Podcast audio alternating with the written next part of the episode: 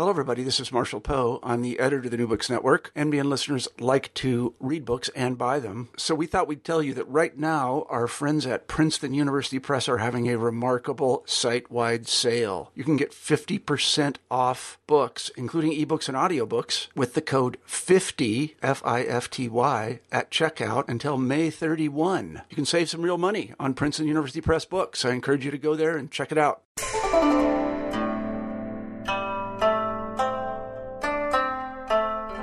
I'm Carla Nappi, and this is New Books in East Asian Studies. Welcome to the channel, and thanks for joining us. I just spoke with Foong Ping about the new book, The Efficacious Landscape, on the authorities of painting at the Northern Song Court. This came out with Harvard University Asia Center in 2015. Now, this is a book that's really exciting um, in the way that it's bringing together poetry and writing about painting and paintings of various forms in various kinds of places, made for various kinds of uses by various kinds of people to tell a story about imaging and painting, landscape painting, ink painting in particular, as a form of currency, as a form of exchange, as a form of political commentary, and as a form of decoration, and much, much more at the Northern Song Court. So the two parts of the book take us through, um, respectively, the ways that and the reasons that the court decided to uh, support um, and give a, a, kind of social status to and cultural status to this genre in particular, and then the consequences of that for the use, um, the production, and the mobilization of these ink paintings um, in the lives of scholars and painters um, in terms of their relationship. So it's a fascinating story.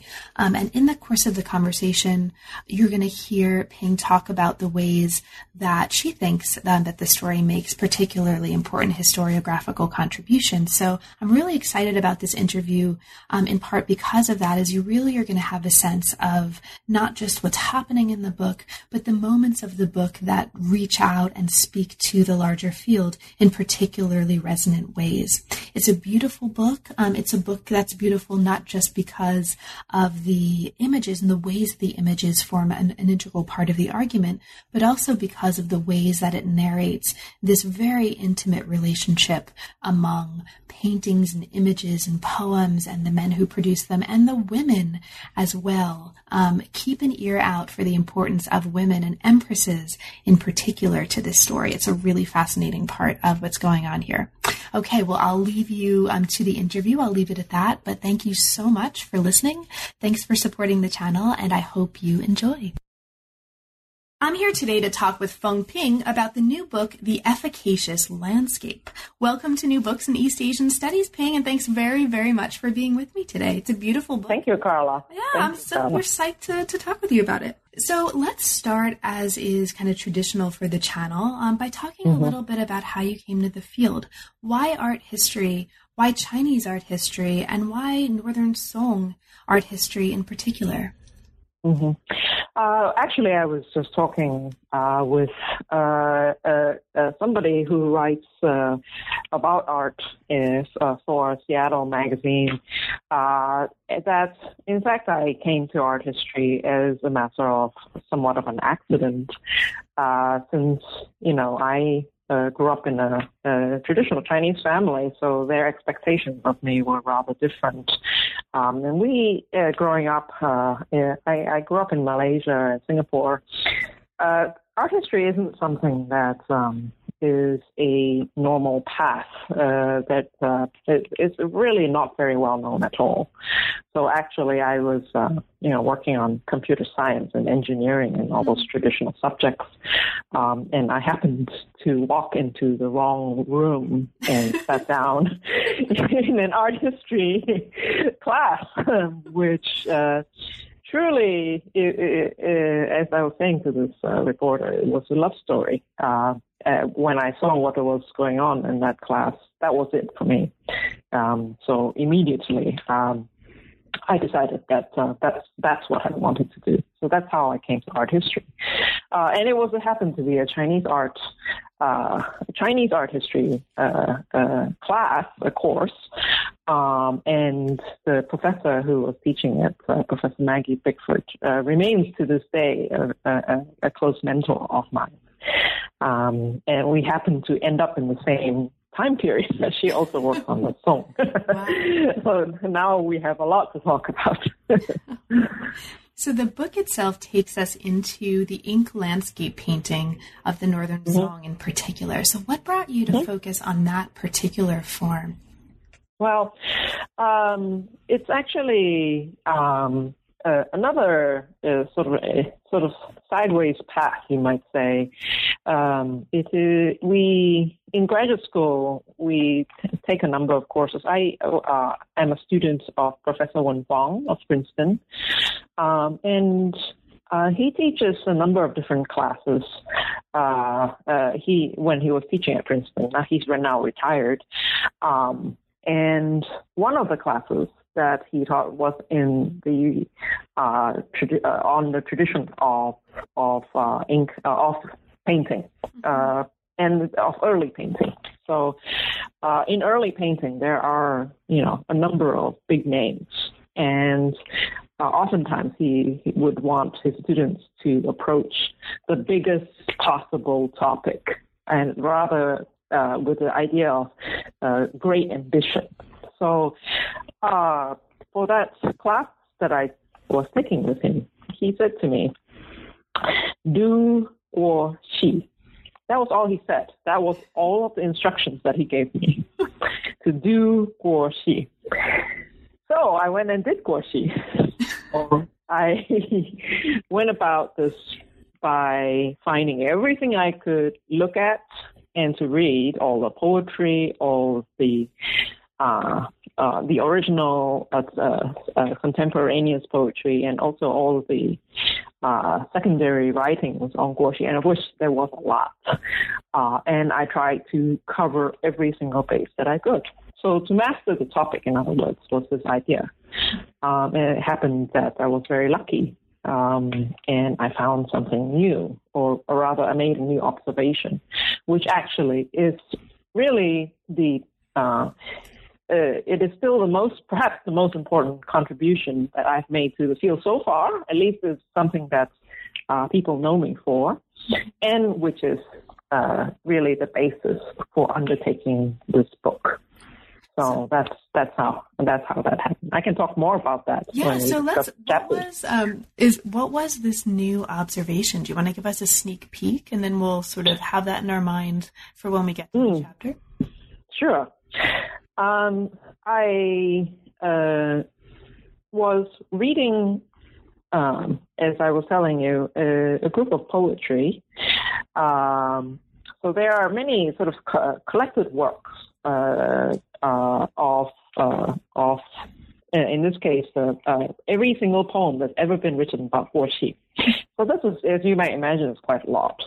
Uh, but I was reading a set which was written by Su Shi uh, and his colleagues, uh, Huang Tingjian and some others. And uh, as you probably know, um, uh, poetry in Shi form uh, sometimes is uh, about, uh, um, you know, answering uh, poetry. So they come in series, they come in groups. Mm-hmm. um, so I was reading these. Uh, they they are known. Um, uh, so it, it, it's not that no one has ever read them.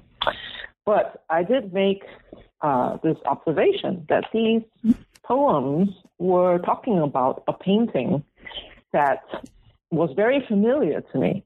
I had actually uh, seen this painting in reproductions because I had my I had been gathering all of the guoxi that I could find, of which you know there are a group of um, closer attributions, real uh, authentic works, closer attributions, and then many, many, many more in the style of uh, the Li Cheng and uh, Guoxi, that is Li Cheng being Guoxi's uh, uh, master. Uh, so uh, I made this connection between this painting that I had in my head that I'd seen before in these group of poetry. And then it so happened that for that seminar that I was taking with Professor Fong, we took a field trip to the Metropolitan Museum of Art, which is the uh, repository for this painting that I had seen in reproduction.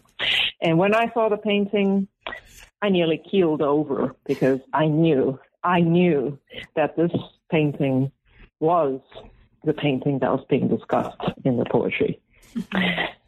Uh, so that was my initial excitement and cost me many days of sleep because I was so excited.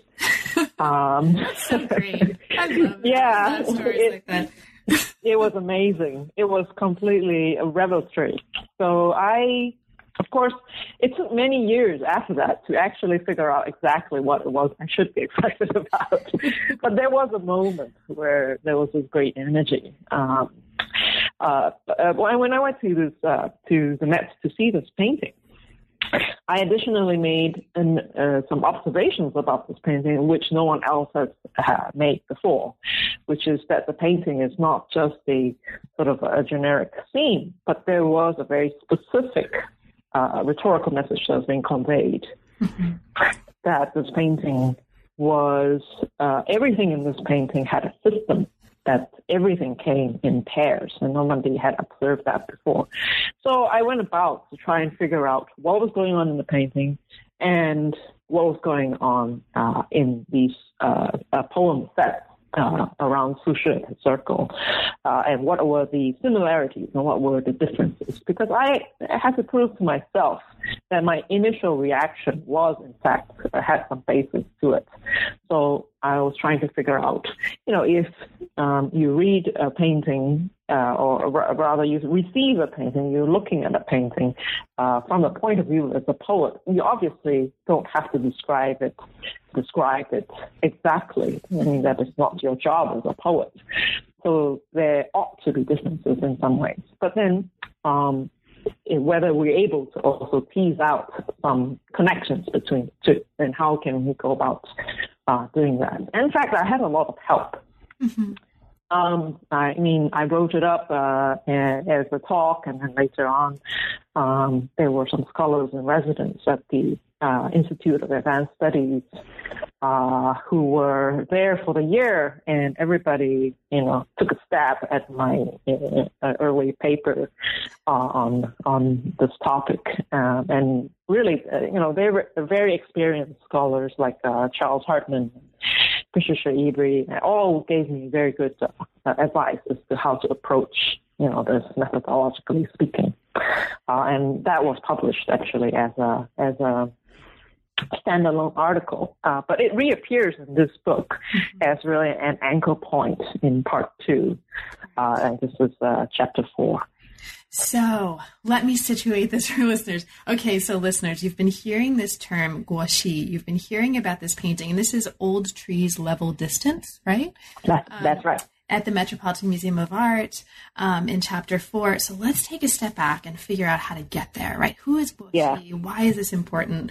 Um, so mm-hmm. one of the really fascinating things about the book, and, and we'll talk about this um, in particular moments as we work through the chapters, precisely speaks to something that you've already been mentioning as, you know, something that brought you into the project in particular, and that is the ways that paintings and poems and texts of various sorts and essays and are all read together as part of the archive of the book. And so there are a lot of different kinds of sources and ways of reading and ways of putting these different sorts of texts, visual texts, um, verse, verse texts, prose texts into conversation. Um, and so one of the really exciting things about the book, I think, and, and you know, we'll talk about this at particular mm-hmm. moments, is the way um, that you are creating this conversation for us among these different kinds of objects and kinds of formats mm-hmm. and, and, sources.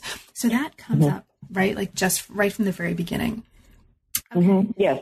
So, mm-hmm for listeners who don't know anything about this Song Dynasty, I'm just going to take a moment to set the stage here, right? Um, just mm-hmm. a, few, a, couple moments. So, ink landscape painting was distinctive to the Song Dynasty, and you tell us this in the introduction. The Northern Song period was a really special time for ink landscape paintings. Now, by the 10th century, this kind of painting had emerged as what you call here a scholar's category whose values were especially worthy of support in critical scholarly discourse. Now, the mm. book is going to look very carefully at the imperial establishment's efforts to, again, as you put it here, cultivate the genre of ink landscape painting and its iconography as a dynastic project. Okay, so that's mm-hmm. one of the big um, arguments of the book. Now, uh, Guoxi is a really key figure here um, for many reasons. Him, he's often most well known as Shenzong's favorite painter. Um, he lived in the 11th century and his most famous surviving work is something called Early Spring. We meet that in the introduction. We're going to come back to it later.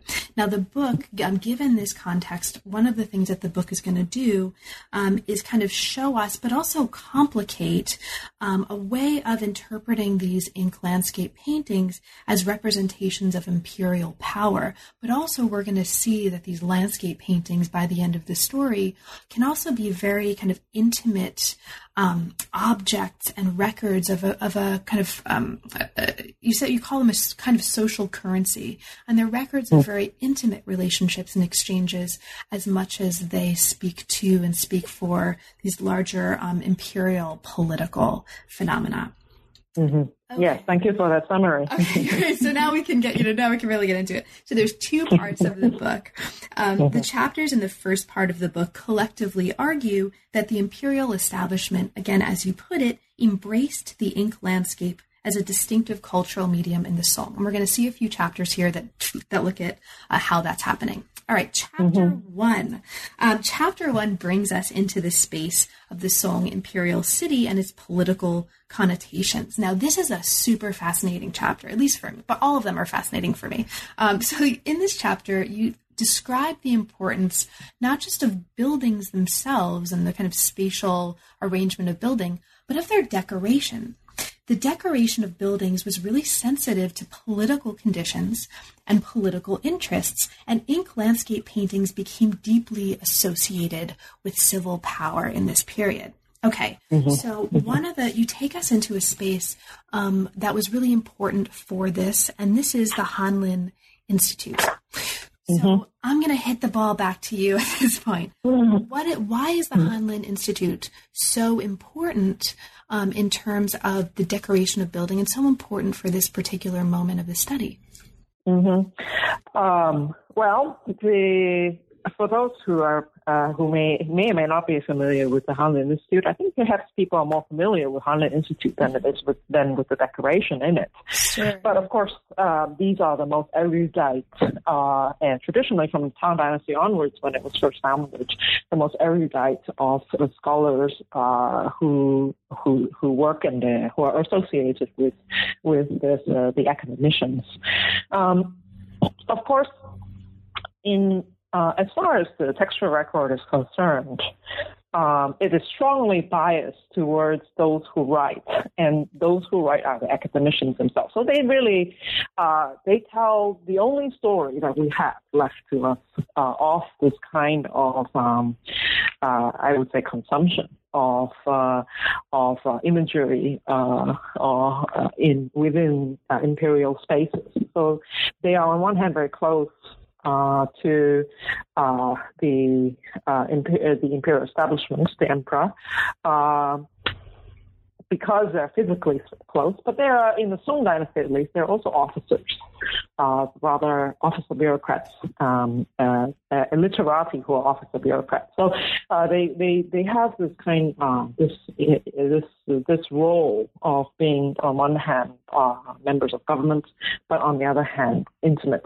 uh, courtiers of the the emperor. So there is this traditional versus quote unquote modern Song position of these academicians.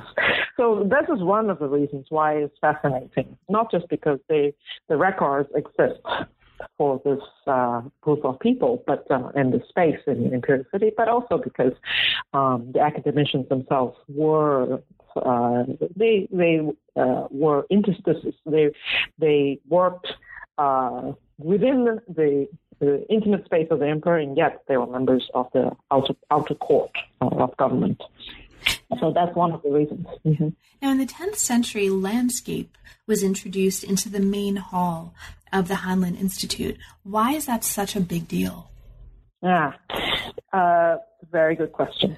So, uh, tradition, of course, is very important uh, when it comes to sort of what is uh, uh, in a city culture.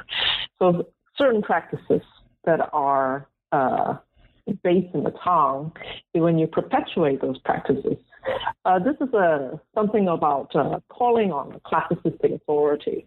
So, uh, in that sense, to refer to the past is a very important practice. Uh, so if the Hanlin Institute is decorated in a certain way to revive those kinds of topics and subjects on iconography, it is not just reviving it for reviving sake, but it's reviving a certain past or classicistic past. So Hanlin Institute was always uh, had a long history uh, of being decorated in a certain way since the Tang Dynasty. So to change the subject uh, is a very strong act, and it has to have a uh, has to have powerful support from all sides. Um, so that's uh, something which I identify as an important moment uh, in in its history. And in fact, the uh, people who write about it also identify it as a, as a change and an important moment. So this is one of the reasons why I think it's possible to um, be relatively sensitive to what are the taboos. So dragon paintings are uh, not necessarily a taboo, but it is a tricky subject matter to have because it's an imperial subject matter. And if you want to put it in the Hanlin Institute, it's tricky.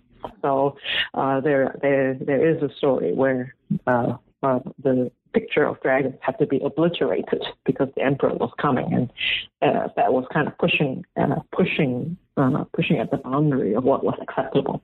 So this, uh, for this reason, I think that it's possible to um, interpret with sensitivity uh, the things that were allowed and the things that were not allowed, and when changes uh, happen or when uh, references to the past are made. So, the presence of paintings on display, as you tell us in this chapter, what publicly indicated the prestige of an institution. So, this was actually a really important statement that there were paintings on mm. display at all. And you take mm-hmm. us into the process in which landscape paintings, in particular, get set up in the Jade Hall, right? And you introduce us to Dong Yu's ocean wave paintings and mm-hmm. Zhu paintings and a painting by Yan Su. And we, and we meet a lot of individual works here that are just really fascinating for this story. But by the end mm. of it, right, we come, by the end of this chapter, we come back to Guoxi. Now, mm-hmm. you bring us into um, the uh, the display of large scale landscape screens in the offices of the city's central government. These were commissioned um, by and from Guoxi. Now, these mm-hmm. screens mm-hmm. are important not just in terms of how we understand you know paintings, but they're important to how we understand the history of politics and government here in a really interesting way. The screens, mm-hmm. as you argue here, are meant to represent, um, in your words, the new direction of Shenzong's restructured government. They were monuments mm-hmm. of Shenzong's political reform. How were these landscape, landscape screens monuments of political reform? Mm. Uh, the, the reason why this uh, uh, chapter I think is is important is because it shows it allows us uh, through the this one place, the Hanlin Institute, uh, at the early beginnings of how landscape culture took hold, uh, to the time when it reaches its first uh, its real fruition in some ways. So in fact, it tells us about why Guoxi was so important. Uh, so it allows us the full span of uh, the basically almost the entire northern Song. Uh, so I uh, the the the importance I think of uh, Guoxi is is because he is able to really, uh, or rather, he's called on and he is able to execute uh, these works at the same time and to celebrate uh, uh, uh, uh, change, uh, changes. Uh, it was uh, uh, an, uh, an activist monarchy that had never been seen before. So this was uh, very, very uh, unusual for uh, a sovereign to take up this much uh, this uh, this much uh, uh, change under himself. Um, and both types of, although both periods of Shenzong's uh, uh, reforms, including uh, the his chief minister's Wang Anshi's new policies, and also after that, the time after he broke Shenzong and broke away from Wang Anshi's ideas and embarked on his own. So at both times, Guoxi's landscapes were able to I would say, uh, effectuate uh, that change was happening in government. Uh, so he uh, is called on to um, not just decorate, that is, not just to adorn uh, new halls, but to adorn it uh, w- by reflecting hierarchy that is to say, um, to relate it uh, to the ranks of whoever was sitting in those offices. So this is the uh, so through the Hanlin Institute, we can see that uh, while paintings in general, landscape paintings in particular, were always uh, sort of sumptuary gifts. That is, you know, not everybody got to have paintings. That you had to be special in order to uh, have permission to have painting in uh, within the imperial space.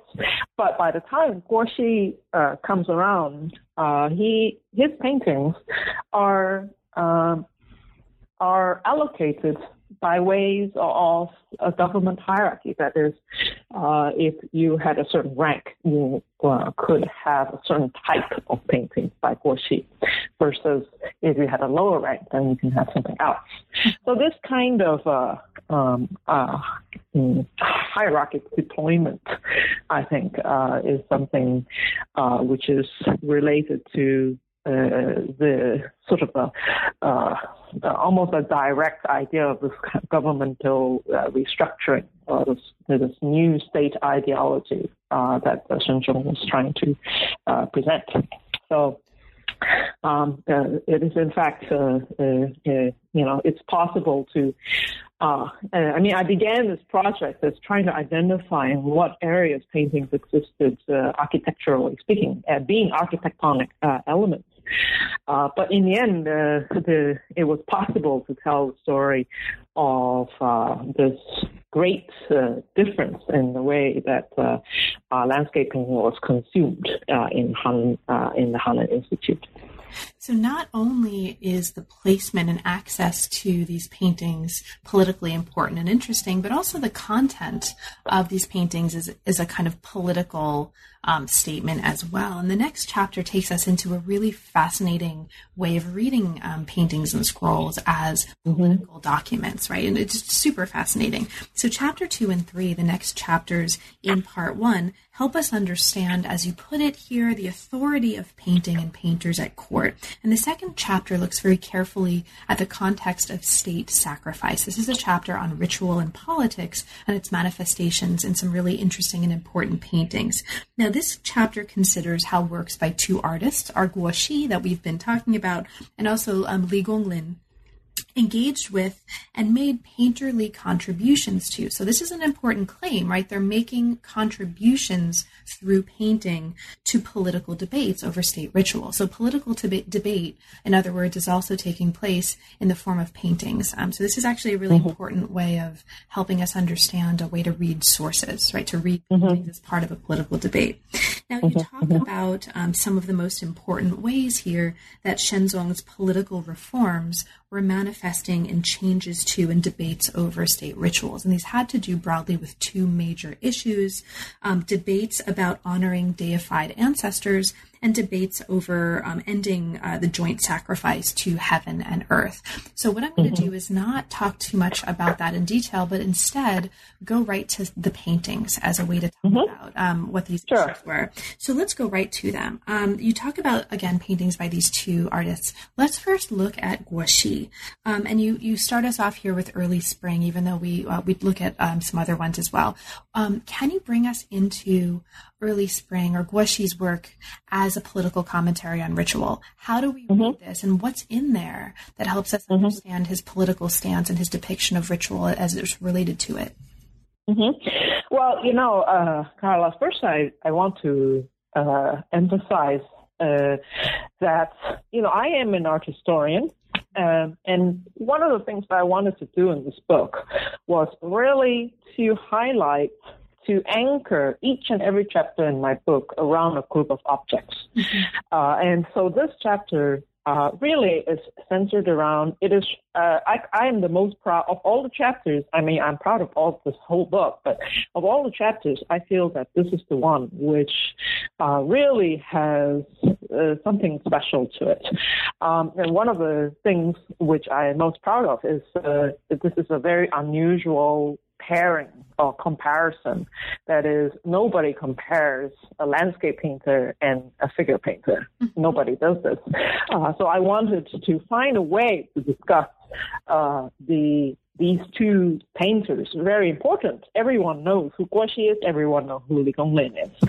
But to discuss them together and to find, uh, in some ways, the areas in which they are, in fact, a little bit more similar than we ever imagined. Or uh, because they are uh, two people of very, very different status. One being just a court painter. The other, he's an important court painter. He's just a court painter. Uh, whereas Gonglin has a very different status as a highly educated, but very well respected uh, scholar and a literati. Uh, so uh, even given that, so this chapter attempts to uh, uh, juxtapose them together and to uh, look for resonances. So uh, that's just to practice. Um, so the other, I think, um, uh, uh, uh, aspect of this that I think uh, uh, many readers will go directly to. Uh, I presented some of this material, was very well received. It was rather controversial, and not certainly not everyone accepted my findings. But I embarked on this chapter because um, I wanted to see where it would take me. Uh, uh, uh, given that Guo Xi's early spring is important not just as a great uh, artistic work, but that it is both signed and dated. And it is one of the earliest signed paintings by an uh, artist himself. And we know exactly about the date. So uh, uh, it's a 1072.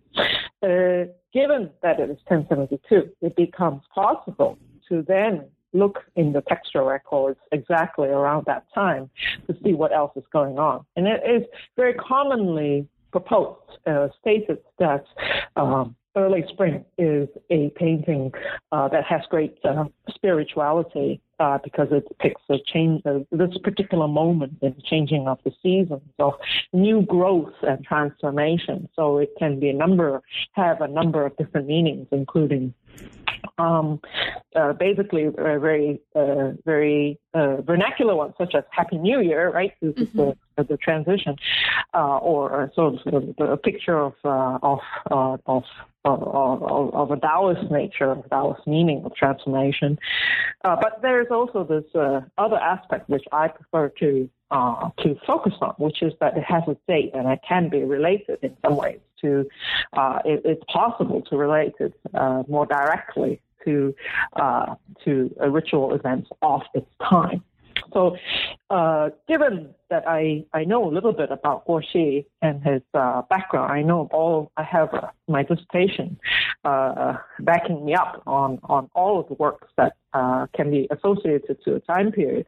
I discovered that uh, early spring was, in fact, a very interesting moment. It was five years. he was a long established painter but he entered court uh, relatively late in his years, and this was early spring was only five years into his court career. So even though he was a well-established painter, uh, this painting was clearly something that was designed to be uh, a showcase uh, of himself. Uh, it was not a collaboration; it was a showcase of his skills. Um, uh, so why? So why why this work? Well, it's possible, uh, as I said from my list of, uh, of uh, more or less same time period or same uh, or, or, works that uh, had similar uh, purposes, in my opinion. early spring is not a one-off. There's a couple of others which we can also associate to his ability to respond to things that were going on at that time. So that's another reason to uh, find more uh, political content con- uh, content uh, in early spring. Mm-hmm. Um, then uh, one uh, really interesting piece of evidence came to my attention. It was actually um, an article which I had photocopied many, many years ago as a grad student. In fact, it was so long ago that the paper had literally turned yellow. and I had only now just gotten around to reading this article. Uh, it was an article by a, a historian of uh, of uh, of religion, uh, and so he he worked his, area of, of study is uh, this this time period.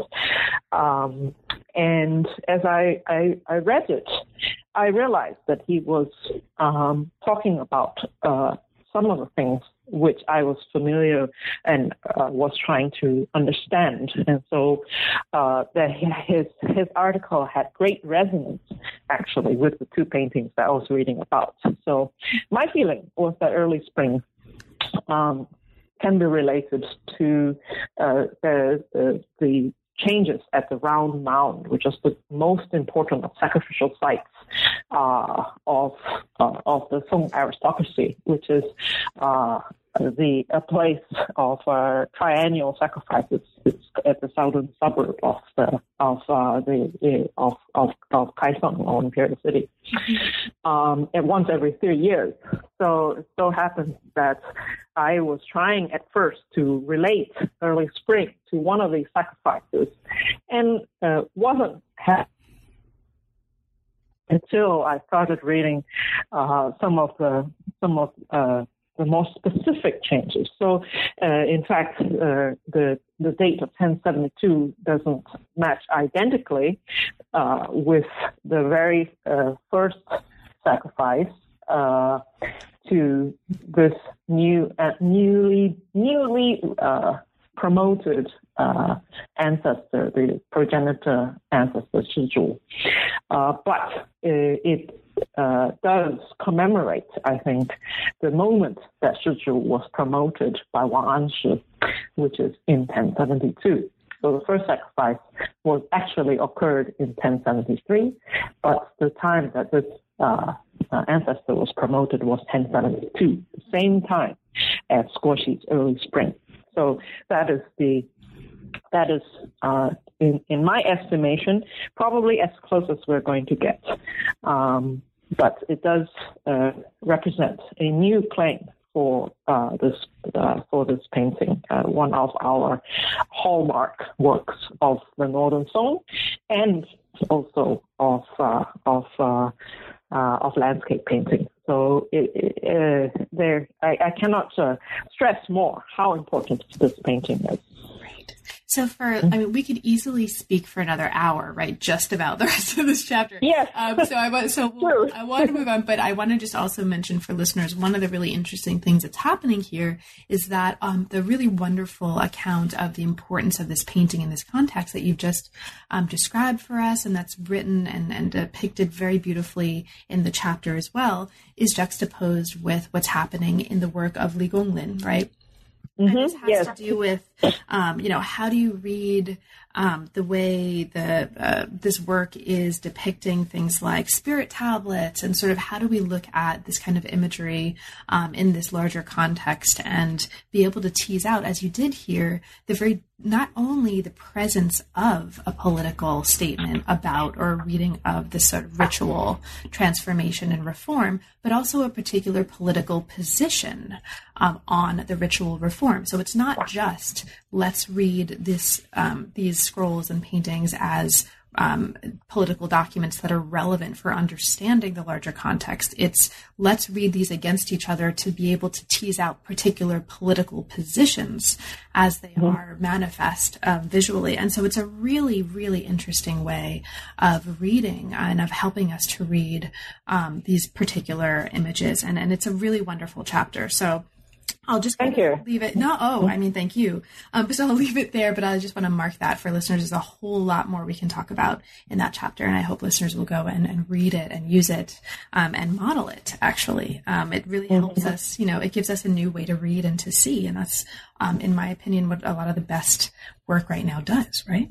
So the uh, thank third, you. Yeah. Um, so the third chapter um, takes us into kind of further into this context, and it looks at the importance of the notion of lineage in ink landscape painting. Now, you talk here about um, the reason why lineage is so important here, but let's look at that in the context of the particular case that you give us. Now, chapter mm-hmm. three looks at a style of painting known as the Li Cheng style. The chapter mm-hmm. argues that the court is actually making an effort to, um, as you put it, consolidate its command over an important Song artistic legacy by preserving, by transmitting, and by documenting Li Cheng style landscapes, and by imagining Li Cheng as the founding scholar painter of the imperial landscape style of the age. This is the creation of and the consolidation of this lineage and this particular figure um, as this lineage. Okay, so I'm just going to ask you to talk about this. How and why did this style become important to uh, sort of imperial taste? And for you, what's most important for us to understand about the contribution that this chapter is making? Mm-hmm. Um, as I uh, sort of uh, mentioned earlier, I think that this chapter perhaps has very broad significance for the study of uh, Chinese painting because it deals with the issue of style. And I'm certainly not the first person to deal with questions of style.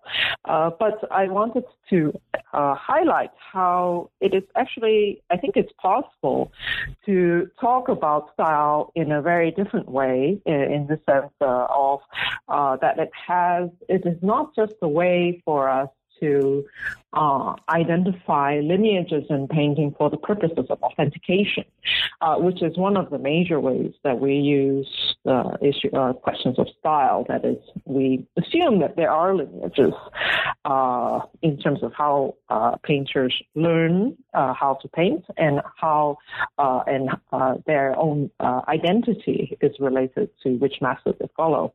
But this chapter actually approaches it from the from the point of view of how is style important for uh, groups of people. So in this case, uh, uh, the institutional significance of style. Uh, so what is the meaning of uh, when a particular group supports a certain one style over another style. So in this uh, case, I wanted to try and re uh, recalibrate uh, our uh, ways of approaching um, uh, this uh, question of lineage. So, uh, in this case, this the the, the most often stated in the first line of any description of Guo Xi is that he was this, his master was Li Cheng. So this question of Li Guo or the the uh, the joining of their last names is uh, becomes in its own right a painting style in later times. I think from the Yuan dynasty all the way up to the present, actually. Um, so uh, so why Li Guo? So I wanted to um, to understand this because I also noticed that in the textual record, Guo Xi was certainly not the only follower of Li Guo. So it occurred to me that there was a particular reason that Li Guo became important and not anybody else who was a follower of Li Cheng. Uh, and so this, take, this took me to Li Cheng, uh, who is perhaps the uh, one of the uh, big names uh, of landscape painting, of which we know so little about, because we have, unlike Guo Xi, we have uh, no work which all of us agree on to be by his hand. So to a certain extent, uh, our picture of uh, Li Cheng is rather uh, a little bit more distant to us than is Guo Xi. So as a 10th century master. And in fact, I, in the just to jump in, one of the really mm-hmm. wonderful moments in the chapter is that you're quoting Mi Fu saying, "I want to argue for the non-existence of Li Cheng." Right. right. So, so, it's just a really fascinating uh, mm-hmm. problem. Anyway, mm-hmm. go on. I'm sorry. So yes, even in Guo Xi's time, uh, when uh, Mi Fu was uh, was active, uh, uh, those they were contemporaries. that Li Cheng already has disappeared from uh, the view. Uh, so they were, uh, there was already no longer a very clear idea who Li Cheng was. So the, basically, Li Cheng could be anything that uh, his supporters wanted him to be. So there's uh, uh, questions of authenticity and uh, was already in play at this time. Uh, so I uh, in reading all of the source, uh, there have been many scholars who worked on Li Cheng and all the texts uh, that talk about Li Cheng, and I try to sort of tease out um, uh, what roles Li Cheng played, and by doing so, it actually um, uh, highlighted to me some very important ideas and sources which I had previously not paid attention to, which is that uh, who, who, who was Li Cheng's greatest supporters at court? Who was Li Cheng's greatest supporters at court were actually the empresses, mm-hmm. the not the emperor himself, but uh, these uh, various very important empresses who uh, also served as a regent, one of them. So uh, that, to my opinion, was not was no coincidence. Uh, in fact, it is through Mi Fu's uh, retelling that one of the stories uh, survive as to how um, Li Cheng's uh, uh, great granddaughter was called to court to authenticate works that were in the collection. And those works were presented by the Empress Dowager to her grandson, Shenzong. Um, so to highlight that this process uh, of uh, finding real Li Cheng was uh, was actually uh, proposed, uh, pushed forward by the empresses, by the female monarchy. Uh, and that, uh, in fact, it, it's quite possible that it is through their power and their support in their hand that uh, landscape painting uh, came to the fore in the imperial city. And that is something which uh, uh, is a very that we have not paid attention to before, an entirely new observation. So that's really awesome. And so just um, and there are actually several moments in the book where you're pointing us to the importance of support and patronage by empresses specifically. Mm-hmm. Um, and and so um, that's just I just want to highlight that and like make a, a verbal highlighter uh, marked in big yellow um, color over that. It's a really interesting part of the story. So, yeah. so the chapter, um, in uh, a way uh, to close out part one, the chapter argues that the court's doing a few different kinds of things, right? At least in order to cultivate and create um, this mm-hmm. particular mm-hmm. lineage and this particular style, right? They create mm-hmm. a collection that's um, kind of uh, focused around this idea of authenticity, as you've described it. They invested in Guo Xi um, as a painter who they decided was the best representation of the Li style, and they wrote a history of Li Cheng that explained, in, like as you put it here, that explained his achievements as appropriate for the court. So there's all kinds of fascinating things happening in that chapter. Mm-hmm. Um, and yeah, yeah. Okay. It is, a yeah, yeah. Oh, sorry. No, go, I, no, I wanted, I, I simply wanted to add that it is a way to reuse all our great sources, uh, which surviving paintings, which are in, we can tell with our own eyes are Li Cheng paintings, but we cannot say are Li Cheng, uh, which is actually a negative way of looking at it. Uh, and in, instead, turn it on its end and to use those to say, well, the court perhaps commissioned these uh, as copies of Li Cheng style. Why would a court want to do that except to promote uh, a particular uh, way of painting as its most prom- as the most prominent uh, of court products? So in fact, it uh, uh, it uh, it uh, creates a very new window into these uh, paintings as very important sources rather than as not so great attributions. So. That's right. Okay, so there's so much going on in part one that we haven't had a mm-hmm. chance to talk to, but there's also part two. So let's get to sure. two. Okay, so the chapters in part two um, take us into the significance and the outcomes of these transformations that we've been talking about in part one. So the court is mm-hmm. investing in the ink landscape as a cultural medium what are some of the important outcomes of this? Now, the medium is, um, as a result, um, as you put it here, acquiring new social dimensions.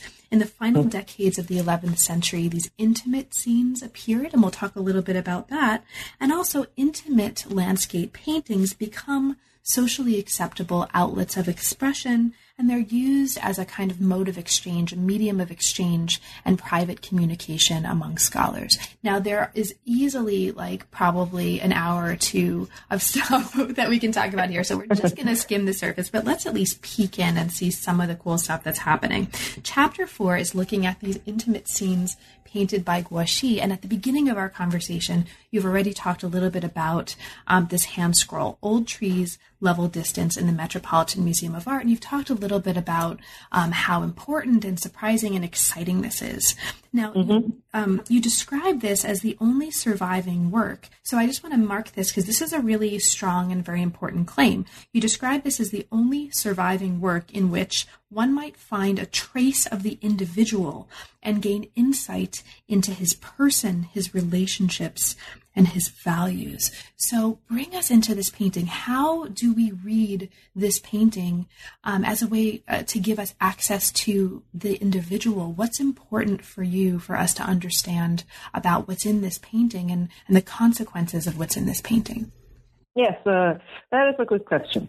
Uh, because art historians always worry about uh, making uh, such claims that there is any uh, something of the artist himself that he's uh, placing inside his painting that we can actually tease out as secondary viewers. Um, well, in this case, it is in fact um, the observation that my observation that this painting couldn't be uh, more unlike uh, Guo Xi's other painting that we talked about earlier, uh, that is early spring. Uh, and it is because it is so different that I it it, uh, it pushed me to to try and understand uh, why. So, as the great court painter, Shenzong's favorite court painter, uh, and the great representation of the Li Cheng uh, dynastic style, uh, Zong style of landscape, uh, it would appear very, very strange for him to paint these small works for private purposes.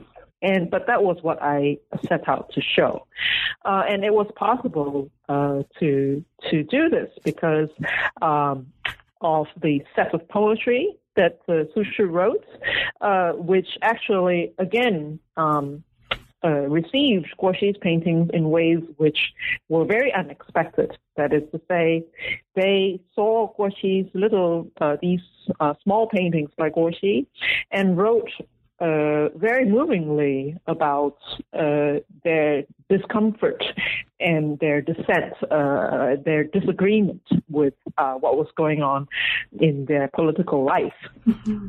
So this uh, this uh, reception of Guo Xi's painting uh, uh, is uh, in fact almost ironic, given that Guo Guoxi was uh, Shenzong's favorite painter. Uh, in fact, the, the, the, disagreement with Shenzong through Guo Guoxi's paintings is, is, is, is there is some irony in that. Um, now, um, I did some biographical work on uh, Guo Xi. There's a, uh, we know actually surprisingly little about him, even though he, of any of the painters from the Northern Song, we know the most because there survive texts that are attributed to him and uh, as were certainly edited by his son. So uh, Guo Xi is, is still remains an enigmatic figure, but uh, on the other hand, uh, I have been able to tie him uh, to a very prominent Fan family, uh, Sichuanese uh, clan. Uh, so he wasn't just anyone. Um, he wasn't just a illiterate court painter. He was uh, uh, he was actually he he had a very powerful relations. Number one, and number two. Uh, it would seem that he also uh, was acquainted with several prominent um, um, statesmen, uh, namely Fu Bi, uh, who was the former Grand Counselor, and also Wen Yanbo, another former Grand Counselor. So he was incredibly well connected. Uh, he was also the same age as them. So given that and some other uh, sort of issues where all of them were in semi-exile in, in uh, the second capital, Luoyang, together, I felt that it was possible to um, propose a, uh, a sort of a, a setting in which uh, this kind of work might have been uh, created for. So this number one on uh, on the one hand, social uh, relationships, uh, sort of. secondly, a private setting in which um, such a painting might have found resonance. so this chapter, therefore. Um, um, uh, is, as I said earlier, is one which I, I'm primarily known for. This is uh, this is the original uh, finding. Um, uh, certainly, uh, the reading of uh, uh, and Huang Tingjian's and Su Che's poetry uh, and their increasingly loud protestation that they lodged as they were looking at uh, Guo Xi's very desolate imagery. Um, and secondly, Guo Xi's biography itself, uh, which I think um, uh, uh, we can propose, I think, that um, it's the, the, the, context against which to interpret uh, the existence of these paintings.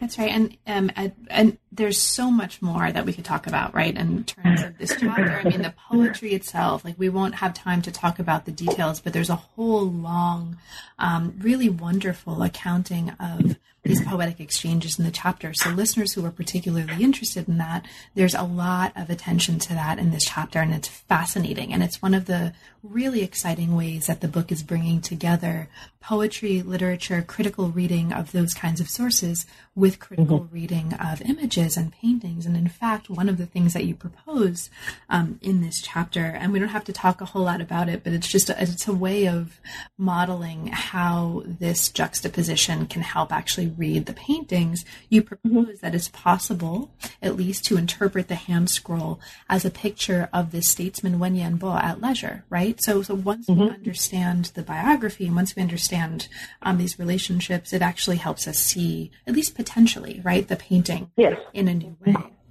So mm-hmm. there's a whole other chapter, right, chapter five, that really kind of takes this these insights um, and extends them into a conversation about um, the ways that more and more painters, like from a bunch of social classes, aristocrats, court officials, um, professional painters, begin to work in um, this more intimate mode, as you call it, of landscape painting. And they create these intimate scenes um, as you describe them here. So these are not works that are intended for public display, but instead they're works that are intended um, or that are associated with particular kinds of social occasions, right? Making acquaintance with someone, saying farewell to someone. And they become a kind of social currency, a personal communication among friends and acquaintances. Now, there's a ton that we could talk about in here. You give us, um, uh, for example, a reading of some of the imagery in these paintings that can help us understand the larger um, conversations that they were part of. And some of this imagery is strikingly associated with a larger theme um, that permeates these two chapters, and that is the theme of exile. So you've mm-hmm. already talked a little bit about this, but can you maybe just very briefly um, talk a little bit about the ways that these particular intimate painted scenes are um, bound up in, are reflecting, are imaging concerns with exile. Mm-hmm. Uh, so, uh, one of the so this chapter really is uh, a discovery of uh, paintings that were cohorts of the old peak level uh, by Guo Xi. So the kind uh, to to again emphasize that these works uh, uh, by Guo Xi, these uh, intimate works by Guo Xi, were not one of, even though he might have been one of the first people to do it, uh, but that in fact there was a larger push towards these, uh, this other uh, category of of of of, of painting which function in a very different way than the grand display paintings. Um, and in that sense, um, the uh, the gift uh, culture was a very important part of it. That uh, they became currency, uh, a, a, literal currency of uh, of gift and exchange. Uh, that one um, often, literati oftentimes exchange poetry, but in, suddenly it became possible to also exchange paintings amongst each other as part of that similar part of that process. Um, so uh, that was, of course, the context, and the subjects were also uh, somewhat related to poetic subjects. Uh, uh first of all, uh, one of the main um, um uh, purposes was during this was something that Li Gonglin was the progenitor of. He he, he started this idea that one could give a painting as opposed to a poem as a farewell gift so, of course, farewell is becomes a very important uh, uh, subject matter for this kind of what I call intimate painting. Um, so, uh, farewell is, of course, uh, just the other side of the coin to exile. Uh, that is this uh, on a sliding scale. You say goodbye to somebody. Why do you say goodbye to somebody?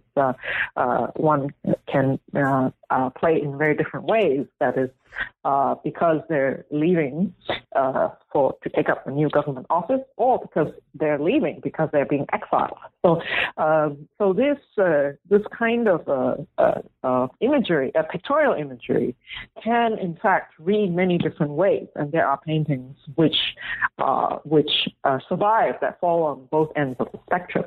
So um, I wanted to tell so uh, to uh, to uh, after the chapter on old trees level distance to try and open up the conversation to discuss the the uh, uh, broader context for the existence of this, uh, these small small privately produced paintings. Great. Now there's a whole um, a whole lot more going on in that chapter, right? And there's a whole mm-hmm. conclusion mm-hmm. on top of this that does lots of stuff to wrap up the book and to mm-hmm. also point us to uh, the important issue of Guo Xi's legacy under Huizong. Ah, yes. Which is also right an, an, important issue. Do you want to speak to that last issue briefly, or would you rather? Oh, sure. As a kind of mystery for. Okay. Oh no, I uh, I'm very proud of this. Okay. uh, this uh, conclusion uh, because it, it, does, of course, uh, you know, come together after many, many uh, years of study. And the the story of uh, Guo Xi has always ended on a on a melancholic tone because this is the story from rags to from riches to rags. That literally, is Guo Xi, right? literally, yeah, literally. literally to rags. That Guo Xi's large public works, uh, that Deng Chun tells us that uh, his paintings became discarded and started the mounters in the, in the, in the, in the bureaus started using it to wipe up the table. Mm. So the question is how to interpret this, given the, all that we know uh, that uh, of Guo Xi's uh, importance uh, under uh, under Huizong's father, Shenzong. Why would Zhong allow this to happen? And sometimes the story is told that, in fact, it is because Huizong as attention had turned to uh, to a very different uh, viewpoint that his taste was not uh, of the Li Guoxi style. But in my opinion, this is um, it's uh, very difficult to to support that point of view. That given all that we know, that perhaps this uh, this idea that uh, the changing taste of the sovereign can uh, can uh, uh, uh, result in this kind of of turning important paintings to rags. That it actually reflects too much of the 20th century ideas of preservation and conservation that we must conserve only. but I feel that it is possible to um, take a different spin on it um, that in fact uh, that Huizong indeed was had a had a, a more art historical bent, but he was perhaps looking to only preserve uh, his uh, Guo Xi's uh, and his father's favorite painters' legacy in certain areas, but uh, but not that everything should be preserved. So um, um, I, I I I think that um, you know that uh, the story uh, uh, fields better. Uh, that we should not have this as an incongruous picture that uh, he uh, he uh, that uh, he decided to his new focus on ancient paintings resulted in this deterioration of uh, of Guo Xi's paintings. It was not actually a loss of favor, but it was actually because Guzhong was trying to evaluate and to incorporate Guo Xi's contribution into the larger picture of of dyna- of Song dynastic legacy. So there is a ton of stuff that we didn't have a chance to talk about, right? There's a there's a lot of analysis and lots of wonderful works in all of these chapters. But now that we're at the conclusion of the mm-hmm. conversation, is there anything in particular that we didn't have a chance to talk about, but that you'd like to mention for listeners? Mm, yes, um, perhaps to emphasize that um, it may seem that this book is, is uh, a monograph on Guo Xi, but actually to say that it is it it's uh, it is a very strong focus on this painter Guo Xi, but on the other hand, it is it attempts to to utilize these two aspects of Guo Xi to tell a very a big picture of Song painting history to uh, attempt to um, re uh, to try and tell a different the story with a different balance. That is to say, it is a, a story of uh, the literati versus court painters, but it is a story of court painting in general, of people at court. That is, that includes court painters and literati painters. So that is uh, that's uh, perhaps the sort of the the one of the uh, one of the larger purposes in this uh, in this book. And now that the book is out, what's next for you? What are you working on now, and what are you inspired by? Yeah, uh, well, as you know, uh, I've decided to uh, try my hand uh, at being a curator. Mm-hmm. Uh, so I'm in, at present trying to broaden my horizons and to attempt to uh, learn about uh, things that have nothing to do with the Song court, uh, um, and to uh, perhaps even to or organize to try and to to gain some expertise in contemporary paint art. Um, but I actually still have a a book project that has been in the works for a, a while now. Uh, so I've been working on um, uh, what I think I broadly construe as spatial issues uh, that can be defined by the the the institutional position of of of uh, artists at the at the academy system. Uh, so primarily the painting academy, but uh, also uh, more broadly speaking, these uh, uh, expert artists, including calligraphers, painters, doctors, astronomers, and so forth, and how they were associated with the Song court. more specifically, I'm focusing on a, on a, a write on another court painter, actually uh, Guo Xi's predecessor, Huang Quan, the very first person who was associated with the Song Painting Academy, and to try and find connections between uh, the ways that uh, Huang Quan received his uh, uh position and titles uh, when he was uh, an artist in Sichuan, and after he arrived he uh, arrived as a as a political holdover at the Song court after his uh, the Sichuanese uh, uh, kingdom fell to the uh, first Song emperor. So uh, there's still plenty to do. Um, and, and, and, some of this work is is is slowly coming into press. Well, best of luck uh, with that work, and thank you so much for taking the time to talk with me about the efficacious landscape. It's really been a pleasure. Thank you for the opportunity, Carla. You've been listening to New Books in East Asian Studies. Thanks very much for joining us, and we'll see you next time.